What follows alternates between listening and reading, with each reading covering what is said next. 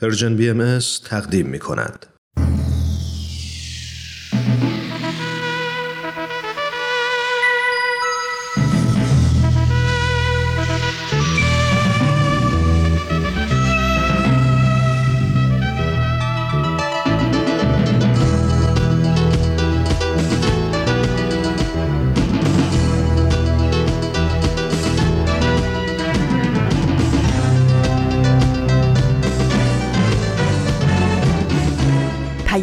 دوست. برنامه ای برای تفاهم و پیوند دلها.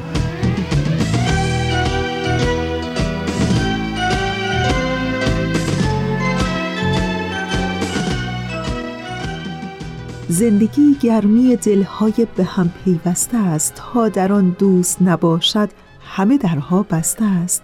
در زمیرت اگر این گل ندمیده است هنوز عطر جان پرور عشق گر به صحرای نهادت نوزیده است هنوز دانه ها را باید از نو کاشت آب و خورشید و نسیمش را از مایه جان خرج می باید کرد رنج می باید برد دوست می باید داشت.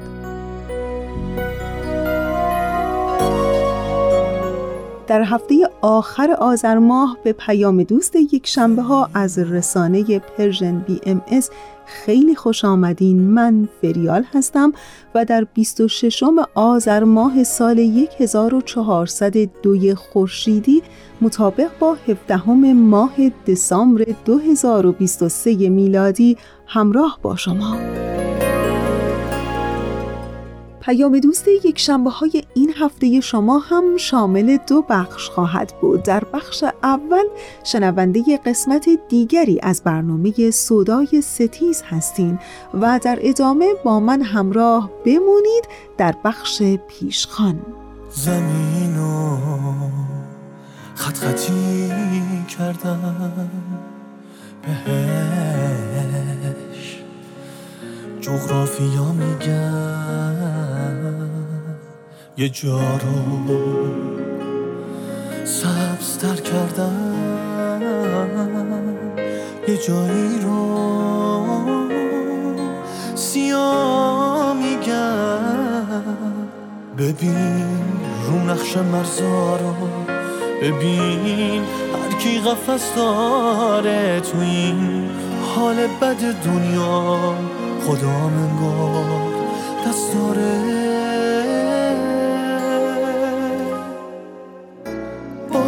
این خط خطی ها رو از این جغرافیا برداشت به هم نزدیکتر بودیم اگه دنیا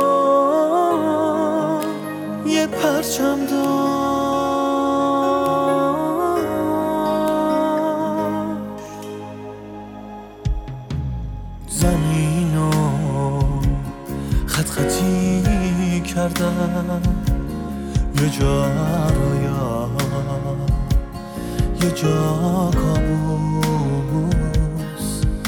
جا خلیج دلشوره. یه جا آروم اقیانوس. ببین رو نقش هر روزت یه جایی غرق آتیشه. یه حسی میگه نزدیکه. بازم جنگ جهانیشه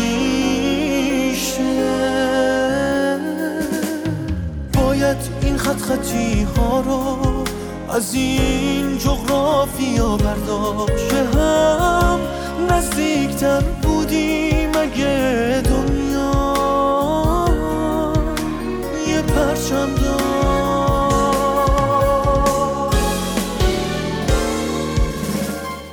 و بخش اول برنامه امروز ما صدای ستیز. بله ظاهرا آماده پخش هست. ازتون دعوت می‌کنم که به قسمت دیگری از این برنامه گوش کنید. این داستان بر اساس مدارک ثبت شده در وبسایت خانه اسناد بهایی ستیزی در ایران نوشته شده.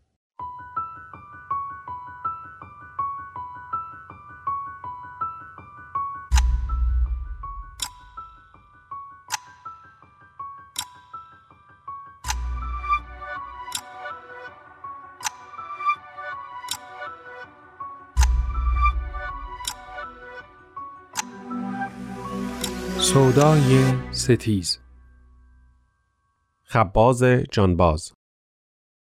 روایت های کتاب سودای ستیز مجموعی است از نوشته های افراد ناشناست ولی یکی از این روایت ها رونوشتی است از یک نوار کاست در روایت خباز جانباز دو نفر خبرنگار داستانی را گفته و ضبط کردند و برای گردآورنده یا گردآورندگان این کتاب فرستادهاند.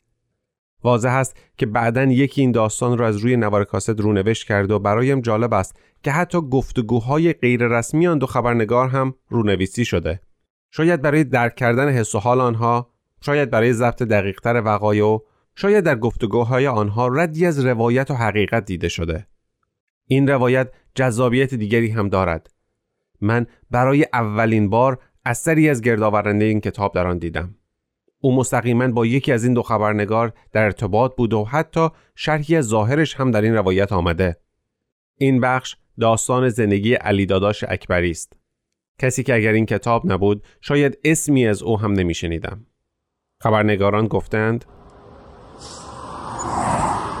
پیرمرد با کلاه سبزی آرام نزدیکم شد و گفت پسرم از این یارو نون نخر. جانم؟ میگم از این مغازه نون نخر. چرا؟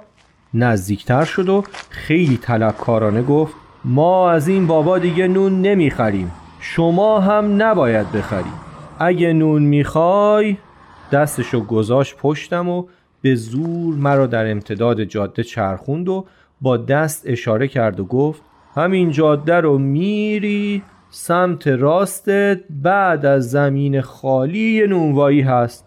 از همونجا می‌گیری خیر پیش. بعدش مرا کمی هل داد به سمت ماشینم. با تعجب و ترس به سمت ماشین رفتم. من تو دیزبون مسافر و غریب بودم. از رشت می‌رفتم به سمت چالوس. لاهیجان رو رد کردم و یادم رفت خرید کنم. به دیزبون که رسیدم گفتم کمی نون بخرم و راهم و ادامه بدم. دنبال شهر نبودم. برام فرقی نمی‌کرد وارد کدوم مغازه بشم. ولی چرا نباید از اینجا نون می‌گرفتم؟ برگشتم ببینم هنوز اون پیرمرد اونجا ایستاده؟ بله می‌خواست مطمئن بشه من حتما میرم اما ناگهان پشت او صاحب مغازه رو دیدم که جلوی در ورودی مغازش ظاهر شد حدوداً چهل ساله با سیبیلی پرپشت اما کوتاه کنار قفسه شیشه‌ای جلوی مغازه که پر بود از نان ایستاده بود و ما رو نگاه می‌کرد وقتی سوار ماشین شدم پیرمرد بدون اینکه به مغازه نگاه کنه راهشو کشید و رفت. به سمت زمین خالی رانندگی می‌کردم. اما فکر اون نونوا ذهنم رو رها نمی‌کرد. حس خبرنگاریم اجازه نمی‌داد این داستان رو رها کنم. با اینکه از عواقبش میترسیدم دور زدم و برگشتم. ماشین رو روبروی نونوایی روی زمین خاکی نم گرفته پارک کردم. به سرعت پیاده شدم و خودم رو داخل نونوایی انداختم. شاتر گوشه ای نشسته بود. با دیدن من به سرعت ایستاد و اندکی با کنجکاوی نگاهم کرد. گفتم نون می‌خواستم. گفت چند تا؟ فرقی نمی‌کنه فقط نون می‌خوام. شاتر بلند شد و به سمت دسته های نون رفت. چند تایی سوا کرد و به سمتم اومد. گفتم چرا پیرمرده گفت ازت نون نگیرم؟ بدون اینکه نگاهم کنه گفت فکر ثوابشه آخرتشو می‌سازه. کمی مبهوت گفتم چی؟ بفرمایید اینم نون شما. پول رو پرداخت کردم و بیرون اومدم. سوار ماشین که شدم یکی دیگه به شیشه زد. مرد میان سالی بود با چکمه های سبز بلند که کیسه ای در دست داشت. ته دلم می‌دونستم قراره چه بشنوم. شیشه رو پایین دادم و گفتم جانم. گفت می‌دونم مسافری ولی اگه قصد اقامت داری یه نونوایی بالاتر هم هست. نونای بهتری هم داره. می‌تونی از اونجا نون بگیری. گفتم من سر در نمیارم. چرا همه شما علیه این بنده خدا دست به یکی کردین؟ اولش مرد کمی جا خورد. انگار انتظار نداشت قبل از اون با کس دیگه هم صحبت کرده باشم. نیشخندی زد و گفت خودش خودشو نابود کرده. بعد نگاهی به داخل مغازه انداخت و دید که شاتر داره هر دوی ما را میپاد. با خشم و نفرتی نگاهش رو به نگاه شاتر دوخت و گفت حرف من نیست حرف علماست. کسی که از دین برمیگرده و تر از اون. کسی که باهایی میشه خونش حلاله. نون نخریدن که دیگه چیزی نیست. بعد با همان نفرت به شاطر و مغازش خیره شد. آب دهانی بر زمین انداخت و رفت. اصلا نفهمیدم چه اتفاقی افتاد. نگاهم را از مرد به مغازه بازگرداندم. شاطر رو دیدم که به جای دور به جای دور خیره شده بود لابد و در آن افق مغموم. به این فکر می‌کرد که تو چرا بدون من شروع کردی؟ دیر کردی برادر. گفتم اقلا بخش خودم رو ضبط کنم تا جنابالی تشریف بیارین. در عرف ما ایرانی ها یک رب دیر کردن واجب شرعی است. بل واجب عقلی. اصلا اگه زودتر برسی حرام است. حتی حرامی که لذاتهی و بذاتهی حرام است. این حرفا چیه می‌زنی؟ خدا وکیلی اینا رو از کجا یاد گرفتی؟ پیش پاد داشتم با یکی از این آخوندا درباره واجب و حرام مصاحبه می‌کردم. این روزا گویا مردم نیاز دارن در مورد واجب و حرام بودن همه چیشون بیشتر بدونن. این روزا مردم نیاز دارن بدونن چی داره به سر خودشون و مملکتشون میاد. چیه؟ باز دور برداشتی؟ دفعه قبل بازخواستت کردن کافی نبود؟ بشین سر جات کارتو بکن دیگه. مردم لابد می‌دونن قراره چی بشه که اینجوری انتخاب کردن. شاید. خب کجا بودی؟ چیا گفتی؟ چه کردی؟ من چی بگم؟ من تا اونجایشو گفتم که از علی داداش اکبری نون خریدم. آخر اسم درستش چی بود؟ یه جاهایی فقط گفتن اکبری. یه جاهایی هم گفتن محمد اکبری. بعضیا میگن علی داداش محمد اکبری. بعضیا میگن علی داداش محمد اکبری. من اصلا نمی‌دونم این اسم محمد از کجا تو اسمش اومده. اسم درستش علی داداش اکبریه. حالا بیا توافق کنیم ما بگیم اکبری یا علی داداش. اینجوری بهتره. باشه. خب الان طبق صحبت هامون نوبت منه. یعنی اون چیزی رو که من دیدم باید تعریف کنم. آره. بعد از دیزبون تا تهش. ولی چند سالی از این قضیه گذشته ها شاید باید به این اشاره بکنیم که تو حوالی سال 54 55 تو دیزبون دیدیش. اما چیزایی که من دیدم مربوط میشه به سال 59 آره اینو به اون کسی که اینا رو می‌خواد میگم. فکرشو بکن. اگه توی اون سال دلت هوای چالوس نمی‌کرد الان ما اینجا نبودیم. آره شایدم چند سال دیگه بشینیم بگیم فکرشو بکن. اگه اون روز وقایع با هم ضبط نکرده بودیم شاید کسی از این حادثه خبردار نمی‌شد. دم پیرمرده گرما که این داستان رو ازت خواست. اونم شاید مثل ما فکر می‌کنه. تاریخی طور. خب بریم سراغ ضبط. یادداشتای منم هست اگه بخوای. باشه باشه. بذار ببینم. خب اینجا بود. راستی گفتی پیرمرده کی بود که بهت گفت این داستان رو ضبط کنی؟ والا نمیشناختمش. اسمش هم نمی‌دونم. به به. عجب خبرنگاری. چقدر کنجکاو. چقدر دقیق. یه پیرمرد خوشتیپ بود. قد بلندی داشت و چونه کشیده ای وقتی می‌خواستم بیام داخل دفتر روزنامه خیلی آروم اومد پیش من. ازم خواست چند دقیقه صحبت کنیم. به گوشش رسیده بود که من رفتم لاهیجان و دیزبون و درباره علی داداش تحقیق کردم. خواست روایتمون رو براش بنویسیم. اسمشو گذاشته بود خباز جانباز. خب نگفت کی بود چی بود برای چی اینا رو می‌خواست؟ نه فقط گفت اینا تاریخ ناگفته این مملکته. بهتر حفظ بشه. سراحت لحجه عجیبی داشت. فقط از من خواست این روایت رو براش ضبط کنم و اگر شد بنویسم و بفرستم. همین. همین. همین. بهش گفتم این داستان نیمه تمامه. من دقیقا نمی‌دونم چه اتفاقی افتاده. گفت خب تمومش کن. تو خبرنگاری. خب نپرسیدی مرد مؤمن شما؟ گفتم شاید اگه خبر نداشته باشم یا ندونم که کی هست و برای چی این اطلاعاتو می‌خواد برای خودم بهتر باشه. نمی‌دونم. شاید همینطور باشه. امیدوارم سرمون رو به باد ندیم سر این قضیه. خب نوبت توه درست بخون و تعریف کن. اونی که من دیدم خیلی روی نوع صحبت کردن و انتخاب کلمه ها حساس بود. چشم. پس بگو. چشم. همونطور که لابد گفتی وقتی بقیه باهایا می‌فهمن که مردم توی دیزبون نونوایی علی داداش رو بایکوت کردن از تهران و اطراف رشت و لاهیجان می‌رفتن مغازش و ازش نون میخریدن و میآوردن شهرشون میفروختن. نه اینا رو نگفتم. ولی من الان گفتم. بذار بقیهش رو بگم. باشه آقا من اصلا دیگه صحبت نمی‌کنم. یا می‌خوای یه کاری کن. چی کار؟ اگه قرار این نوار رو براش بفرستی بیا جای اون همکار علی داداش صحبت کن. همش صدای من نباشه. یعنی نقش بازی کنم؟ مگه فیلمه؟ زندگیمون شده فیلم. اگه بسازنش. اینم روش.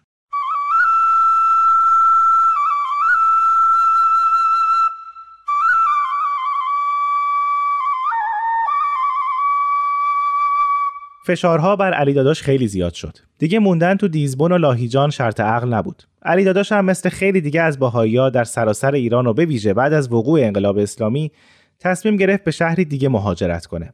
او با همسر و پنج فرزندش به ساوه رفت و زندگی ساده ای رو تو ساوه آغاز کرد. می‌گفتن اونجا توی کارخونه لاستیک سازی مشغول شده. اول خواستم به ساوه برم تا خبری ازش بگیرم و ببینم اونجا چطوری زندگی می‌کنه. اما قبل از اون باید کمی بیشتر دربارش می‌دونستم. چون دوستم و تو دیزبون و لاهیجان و اطرافش شناخته بودن من وارد ماجرا شدم. اصلا دلیل ورودم به داستان علی داداش همین بود. اونجا فهمیدم که علی داداش تو سال 1353 تو رشت و در چهل سالگی باهایی شده. پس یعنی سال تولدش 1313 بوده. بعد مدت رو تو بعضی از شهرهای شمالی ایران مثل لنگرود و لاهیجان و دیزبون زندگی و کار کرده تا اینکه قضیه فشارها بر او به خاطر باهایی شدنش پیش اومده. با احتیاط فراوون با بعضی از اهالی صحبت کردم. گاهی از قیمت زمین و مغازه و خونه شروع می کردم تا برسم به قیمت ها در حوالی نانوایی علی داداش و بعدش درباره او می پرسیدم. از بعضی هم راجع به شغلای سودآور منطقه تحقیق می کردم و بعد به گونه ای بحث و به نونوایی می کشوندم و بعدش می رسیدم به علی داداش. از خلال حرفاشون میفهمیدم که علی داداش تا پیش از باهایی شدنش آدم خوب و معتقدی بوده یعنی شخصی مذهبی و معتقد به اسلام بوده کسی رو اذیت نمی‌کرده و تو کارش هم منصف و عادل بوده. اما درست بعد از باهایی شدنش تو نگاه اهالی تبدیل شده به فردی منفور. یکیشون می‌گفت علی داداش خیلی آدم خوبی بود ولی حیف که باهایی بود. به نظرم اهالی نمی‌تونستن این تضاد ذهنی رو برای خودشون حل کنن. چطور یه شبه کسی که مثل اونا بود عقیدش رو عوض کرده؟ چطور یکی از اونا غیر خودی شده؟ اصلا چطور کسی حق داره عقیدش رو عوض کنه؟ از خلال صحبتاشون فهمیدم که اهالی و روحانیون شهر خیلی تلاش کردند تا علی داداش رو از راه رفته برگردونن. گاهی با حرف و پند و اندرز و گاهی با تطمیع و گاهی هم با تهدید. بعد از انقلاب اسلامی و به قدرت رسیدن روحانیون مردم تندرو و آخوندای اون محل قدرت بیشتری گرفتن. تهدیدا بیشتر شد و علی داداش رو بایکوتش کردن و حتی نذاشتن بقیه هم ازش خرید کنن. طبیعیه که دیگه امرار معاش براش خیلی سخت شده بود. همه چیز رها می‌کنه و با خانواده به ساوه مهاجرت می‌کنه. به اطلاعات اولیه‌ای از علی داداش دست یافته بودم ولی معلوم بود سوالای من کنجکاوی ساکنین رو برانگیخته. برای همین بیش از این موندن رو صلاح ندیدم. رفتم ساوه. اما دیر رسیدم.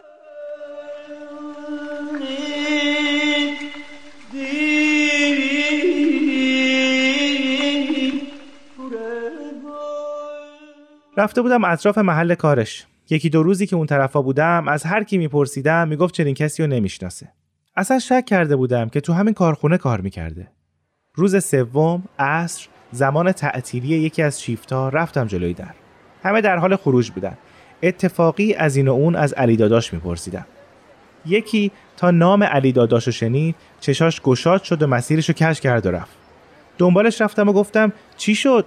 آقا کجا میری؟ من فقط می‌خوام باهاش صحبت کنم. سرعتش رو بیشتر کرد. در برابر اصرارهای من بدون اینکه به ایسته فقط گفت بردنش تهران. خانواده بردنش. یعنی چی بردنش؟ چرا؟ ایستاد و کمی وراندازم کرد. گفت تو کی هستی؟ گفتم من فقط خبرنگارم. تازه از لاهیجان اومدم. به من گفتن علی داداش اینجا و توی این کارخونه کار می‌کنه. اومدم پیداش کنم. با شک به من نگاه می‌کرد. چند قدم به سمت من اومد و گفت بیخبری یا خودتو زدی به بیخبری؟ به خدا نمی‌دونم در مورد چی حرف می‌زنی. از چی بیخبرم؟ اینقدر این طرف اون طرف اسمشو بلند بلند نبر. واسه خودت بد میشه. و بعد به سرعت دور شد. دویدم و خودم بهش رسوندم. بازوشو گرفتم و چرخوندمش و گفتم چرا درست جواب آدم رو نمیدی؟ چشم قرهی به من و دستم که روی بازوش بود رفت و گفت علی داداشو کشتن. تو هم برو رد کارت. اینو گفت و رفت. علی داداشو کشتن؟ کی کشته؟ کجا کشتن؟ چی شده؟ تا به خودم اومدم رفته بود. نمی‌دونستم باید از کجا خبری پیدا کنم. با خودم گفتم برگردم تهران اما نمی‌شد. داستان ناتمام مونده بود. برگردم چی بگم؟ اون شب توی مهمون سرا گذروندم و فرداش تو شهر گشتی زدم. حوالی عصر اون روز رفتم جلوی کارخونه. پیداش کردم. از دور تا منادی چشقوره رفت که چرا دوباره پیدات شده. اما نمی‌شد. باید میفهمیدم چه اتفاقی افتاده. اومد جلو و گفت مرد حسابی ولکن نیستی نه؟ من این همه راه نیومدم که بیخبر برم. فردا نه. پس فردا ساعت هفت بیا به این آدرس. دیگه اینجا پیدات نشا سر منم به باد میدی. کاغذی در آورد و روش آدرسی نوشت و منتظر موندم تا دو روز دیگه. روز موعود به اونجا رفتم. زودتر از من اومده بود و پشت میزی نشسته بود و قلیونی چاپ می‌کرد. استکان چاییش تموم شده بود. معلوم بود خیلی وقت اینجاست. تا رسیدم دستی تکون داد و اشاره کرد بنشستم اگر سه ساعتی اونجا بودم دو ساعتش صرف این شد که مطمئنش کنم من از کمیته یا سپاه نیستم. از این بخش میگذرم و مستقیم میرم سر اصل مطلب.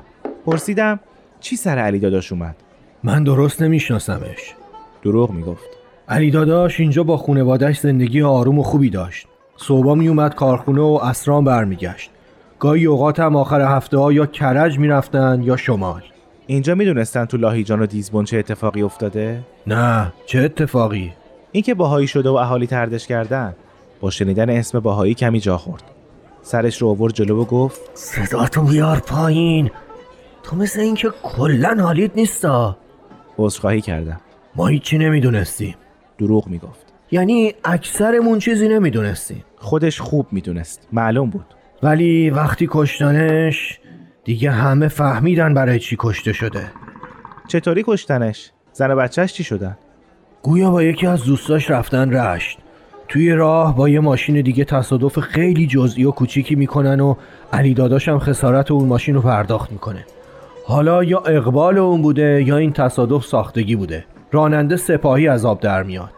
از علی داداش می‌خواد که با هم به کمیته برن و اونجا این تصادف رو صورت جلسه کنن که بعد مشکلی پیش نیاد. علی داداش هم قبول می‌کنه. یعنی مامورا علی داداش رو شناختن؟ نه وقتی داشته از کمیته بیرون می اومده یه آخوند که بعضیا میگن حاکم شهر بوده اونجا میبیندش و میشناسدش. مثل اینکه از قبل با هم خورده حسابی داشتن. سر چی نمی‌دونم. می‌دونست. برام معلوم بود که سر بهایی شدن علی داداش بوده. حوالی رشت و لاهیجان و لنگرود و دیزبون که علی داداش اونجاها زندگی کرده مردم و روحانیون به خوبی میشناختنش. اون آخوند به علی داداش میگه تو همون علی داداش از دین به در شده نیستی؟ ما توی آسمونا دنبالت میگشتیم. خودت با پای خودت اومدی اینجا. بعد میبرنش داخل. یعنی اینا واقعا جلوی در کمیته یکی رو به خاطر اینکه دیگه مسلمون نیست گرفتن بردن تو؟ مگه اینا دلیلی هم نیاز دارن؟ هر کی رو بخوان می‌گیرن هر کی رو بخوان آزاد می‌کنن. بعد بگو لابد مردم می‌دونن چی می‌خوان. بسه وقت نیست. نوار داره تموم میشه. می‌خونی؟ آره آره. سب کن. نه بابا اینجا نوبت خودته. دادگاهش همونجا برگزار شد یا توی تهران؟ دادگاه؟ سر دستگیریش پنج روزم نشد. چی؟ تو همون پنج روزم خانوادش تمام تلاششون رو کردن به هر جایی بگی سر زدن. حتی تهرانم رفتن تا بتونن نامه ای حکمی چیزی بگیرن برای آزادی علی داداش. حتی موفقم شدن. نامه رو گرفتن. ولی درست صبح روز قبلی که بخواد نامه رو بدن علی داداش رو تو محوطه سربازخونه نیرو دریایی رشت می‌کشن. خانواده چه کار می‌کنن؟ چی کار کنن؟ وقتی خبردار میشن و میرن برای گرفتن پیکرش یه یادداشتم بهشون میدن که گویا مثل وصیت نامه علی داداش بوده. خود کاغذ و انگار از تقویم رومیزی کنده بودن. تاریخش سه اردیبهشت بوده. ولی علی داداش رو دیرتر از اینا دستگیر کردن. اواسط یا اواخر تیر ماه باید باشه. با خط خودش نوشته بوده این جالب علی داداش اکبری بهایی هستم و هرگاه اعدام شدم مرا به مراسم بهایی دفن کنید. پس دیگه می‌دونسته قراره چه اتفاقی براش بیفته. شاید هم مجبورش کردن بنویسه. شنیدم تو همون کاغذم دست بردن. یعنی چی؟ یکی دیگه برداشته بود از قول علی داداش اعتراف به گناهایی کرده بود که اصلا تو مخیله آدم نمی گنجه علی داداش اهل اینا باشه. حتی گفتنش هم شرماوره از کجا می‌دونی یکی دیگه نوشته؟ چون خطش فرق کرده دیگه. مثل اینکه یه خط نستعلیق یا یه خط دیگه بوده. علی داداش خط ساده ای داشت. اون نوشته کاملا دو تا خط داشت. دو نفر نوشته بودنش. اون روزا خیلی از این دست وقایع میشنیدیم. مدام با خودمون می‌گفتیم شاید باید منتظر باشیم حال و هوای انقلابی تموم شه. اینها از تاثیرات انقلابه. اما اون حال و هوا هیچ وقت تموم نشد. حرفای بعدی ما حسرت ها و تأسف ها بود. حرفایی که اکنون هم رهامون نکرده. ازش خدافزی کردم و از همونجا به تهران برگشتم. داستان نیمه تموم و تمومش کردم.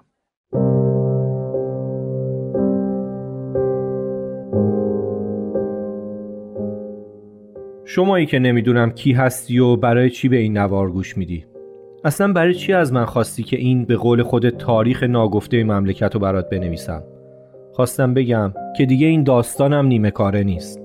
یعنی دیگه داستانمون نیمه کاره نیست. در تمام مدت ضبط این روایت به این فکر می کردم که اصلا شاید این روایت آینه ای باشه که باید خودم و آینده خودمون رو توش ببینیم. شاید این داستان فقط داستان علی داداش نباشه شاید این داستان داستان همه ما باشه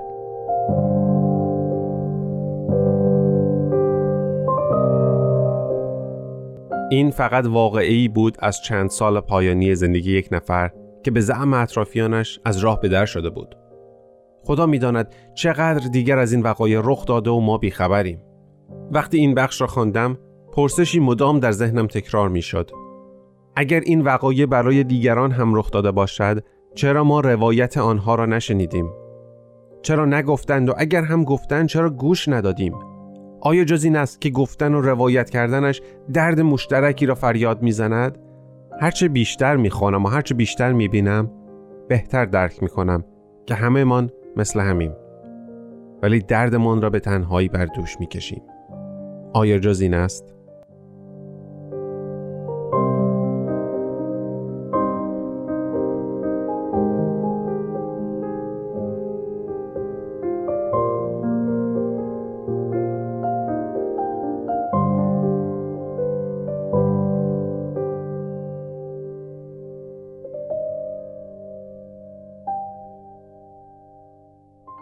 دوستان خوب ما. اونچه که شنیدید قسمت دیگری بود از برنامه سودای ستیز.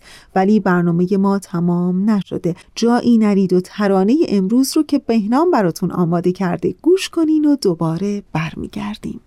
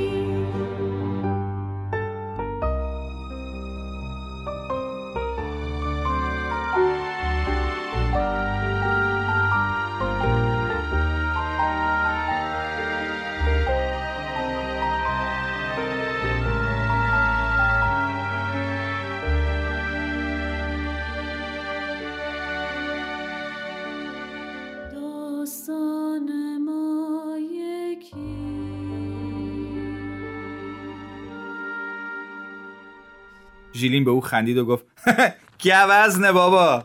نشنیدی تاتارها دقیقا در نقطه‌ای که آنان از جاده خارج شده بودند از. رابطه عاطفی بینشون. مطمئنم اگر مکاتبه می‌کنن تعجب نمی‌کنم عجیب از پشت بوتها ظاهر شد. ایستاد و پارس کرد. تاتارهای ناآشنا از الینور به ماریان نگریست. چهره ماریان روشن شد. بیلوبی را با لحنی شده که بین قبیله ها جنگه. نمی‌تونیم که برگردیم پس باید به فکر بهترین راهکار باشیم تعمق روی احساس و افکار خودمون موقع شنیدن یا خوندن یک اثر و تحلیل شخصیت و اتفاقی داستان دو تا فایده بر ما دارن. یکی اینکه کمک می‌کنن درک بهتری از واقعیت دنیای اطرافمون داشته باشیم. دومم اینکه زبان قویتری برای تعریفش بهمون میدن. مجموعه داستانهایی برای نوجوانان دوشنبه ها از پرژن بی و بخش پیشخان این هفته با من همراه بمونید.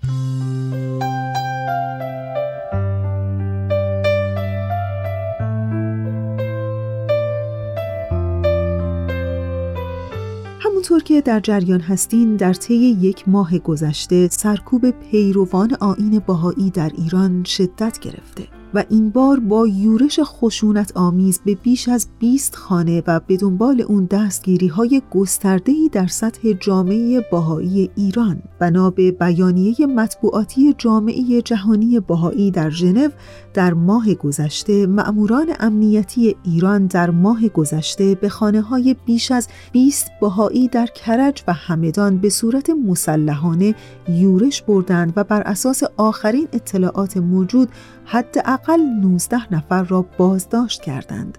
بسیاری از این بهاییان در جریان این حملات مورد آزار و اذیت کلامی و فیزیکی قرار گرفتند. جدیدترین دستگیری ها و تفتیش منازل که شامل آزار و اذیت چهار زن سالمند نیز بود این نگرانی ها را تایید می کند که دولت ایران بار دیگر فشارها بر جامعه ستمدیده بهایی در این کشور را مضاعف کرده است. سیمین فهندش نماینده جامعه جهانی بهایی در سازمان ملل در ژنو گفت حکومت ایران هر هفته که میگذرد و با موج جدید دستگیری شواهد جدیدی را از میزان ظلم خود و قصدش برای آزار و اذیت بهاییان تنها به دلیل اعتقادشان حتی در دوران سالمندی نشان می‌دهد. تفتیش منازل سالمندان و بیماران زنانی که بیش از چهل سال پیش همسران خود را به خاطر همین حکومت از دست دادند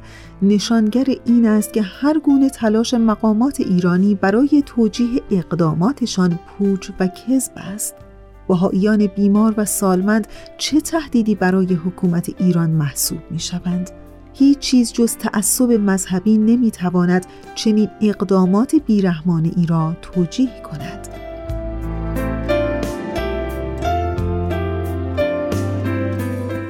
در ادامه سیمین فهندش گفت ما شاهد یک روند مهم و تاریخی در ایران هستیم اگرچه حکومت ایران برای چندین دهه تلاش کرده است که میان باهاییان و سایر اقشار اجتماع ایران شکاف بیندازد اما ایرانیان از سراسر جوامع دینی و اتنیکی از مرد و زن در پاسخ به کمپین داستان ما یکیست یک صدا برای دستیابی به اجتماعی بر پایه برابری تفاهم عدالت و آزادی همگان فارغ از اعتقاد پیشینه و جنسیت گرد هم می آیند.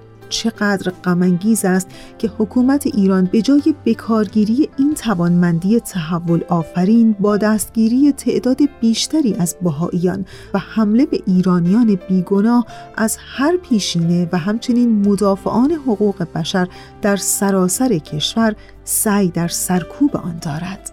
و در انتهای این بیانیه ذکر شده که چهل و چهار سال سرکوب توسط حکومت ایران در سندی جدید از جامعه جهانی بهایی با عنوان مسئله بهاییان سرکوب و استقامت در ایران که این ماه منتشر شد به تفصیل شرح داده شده است. جاوید رحمان گزارشگر ویژه سازمان ملل در سخنرانی در حضور کشورهای عضو سازمان ملل در تاریخ چهار آبان گفت از تیر ماه 1401 تا به حال حملات علیه جامعه بهاییان و آزار و اذیت آنها با بیش از 333 مورد گزارش شده افزایش قابل توجهی داشته است. از جمله این موارد بازداشت های خودسرانه، بازجویی، دستگیری های غیرقانونی، شکنجه، بدرفتاری، تخریب اموال، حتک حرمت قبرستان، محرومیت از حق تحصیل و سایر فشارهای اقتصادی بوده است.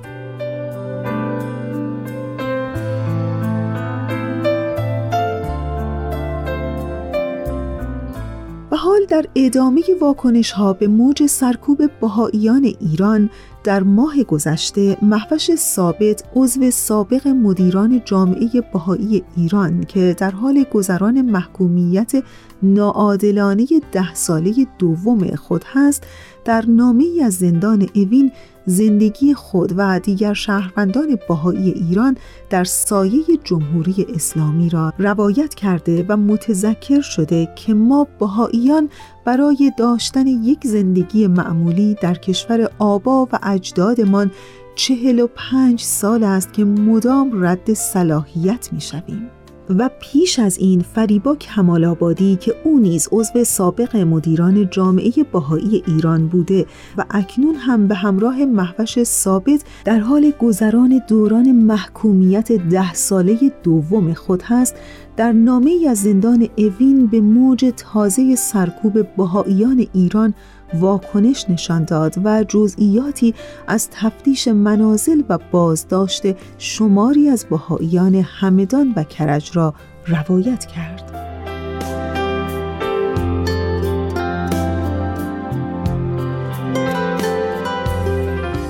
و حال در چنین روزگار سختی که پیروان آین بهایی در ایران میگذرونند و هر روز با حجوم تازه‌ای از سرکوب ها مواجهند یکی از همبندی های بهاییان در زندان پس از چند سال آزادی در ارتباط با نگرش بهاییان در مقابل این همه ظلم و ستم و بیعدالتی و سرکوب اخیرا مقاله ای نگاشته.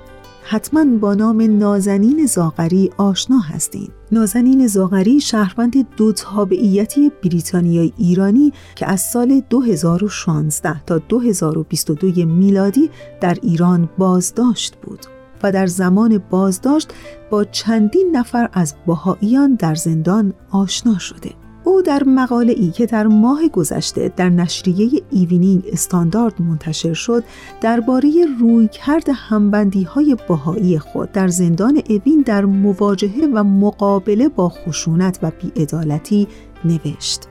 در صفحه اینستاگرام Baha'is of Iran به بخشهایی از این مقاله به قلم نازنین زاغری که البته به فارسی ترجمه شده اشاره شده که او نوشته بهاییان ایران چندین نسل است که در معرض دستگیری و زندان بودند.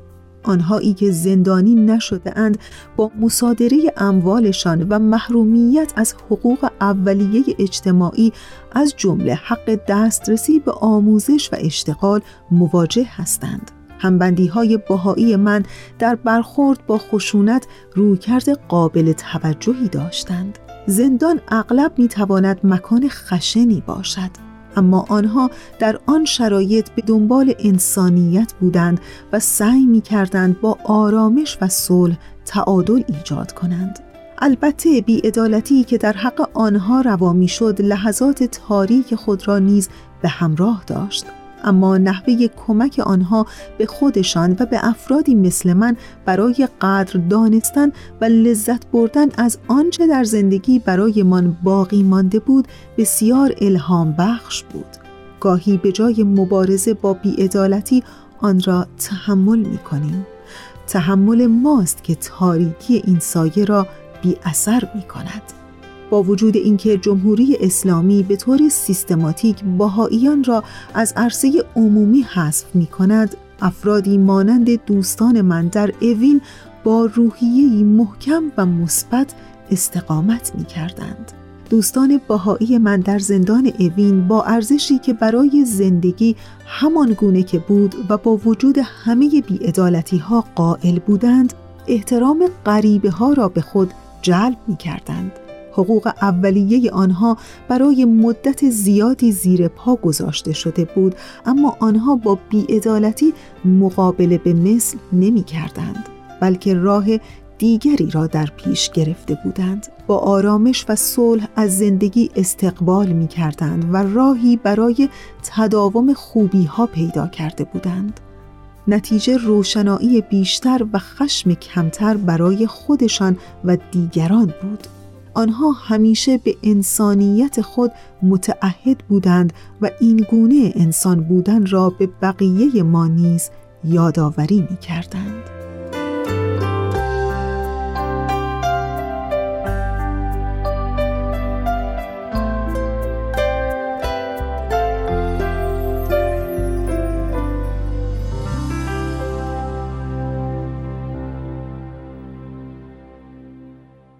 دوستان خوب ما اونچه که شنیدید مطلبی بود. در خصوص تشدید سرکوب بهاییان در ایران همراه با یورش خشونت آمیز به خانه هایشان و دستگیری های پی در پی و در ادامه بخشایی از مقاله نازنین زاغری که از نگرش همبندی های بهایی خود در زندان اوین نوشته بود رو براتون گفتم که امیدوارم از شنیدن اون لذت برده باشین. تا انتهای 45 دقیقه برنامه امروز ما رو همراهی کنید.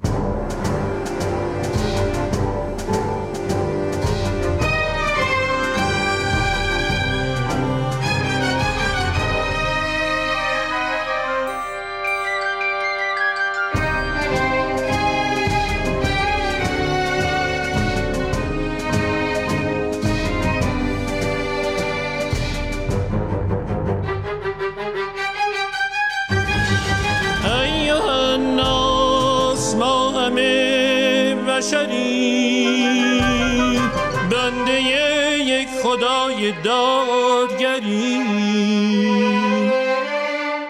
خواهران و برادران.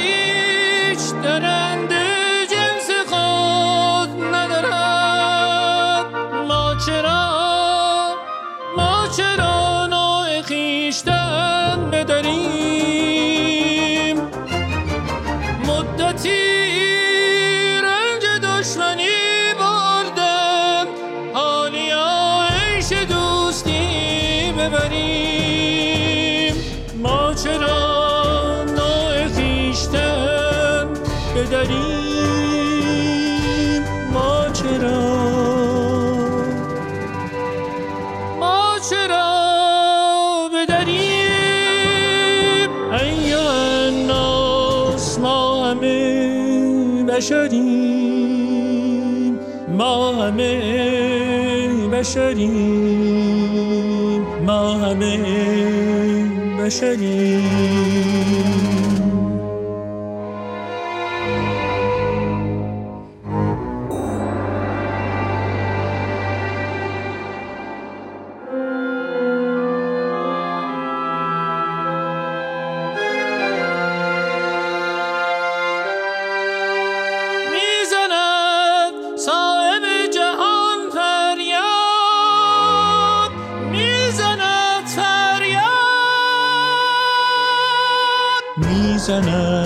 صاحب جهان فریاد می‌زند فریاد.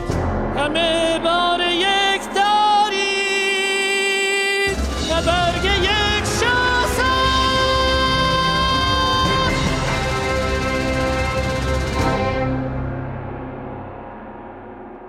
ایها الناس ما همه بشریم ما همه بشریم ما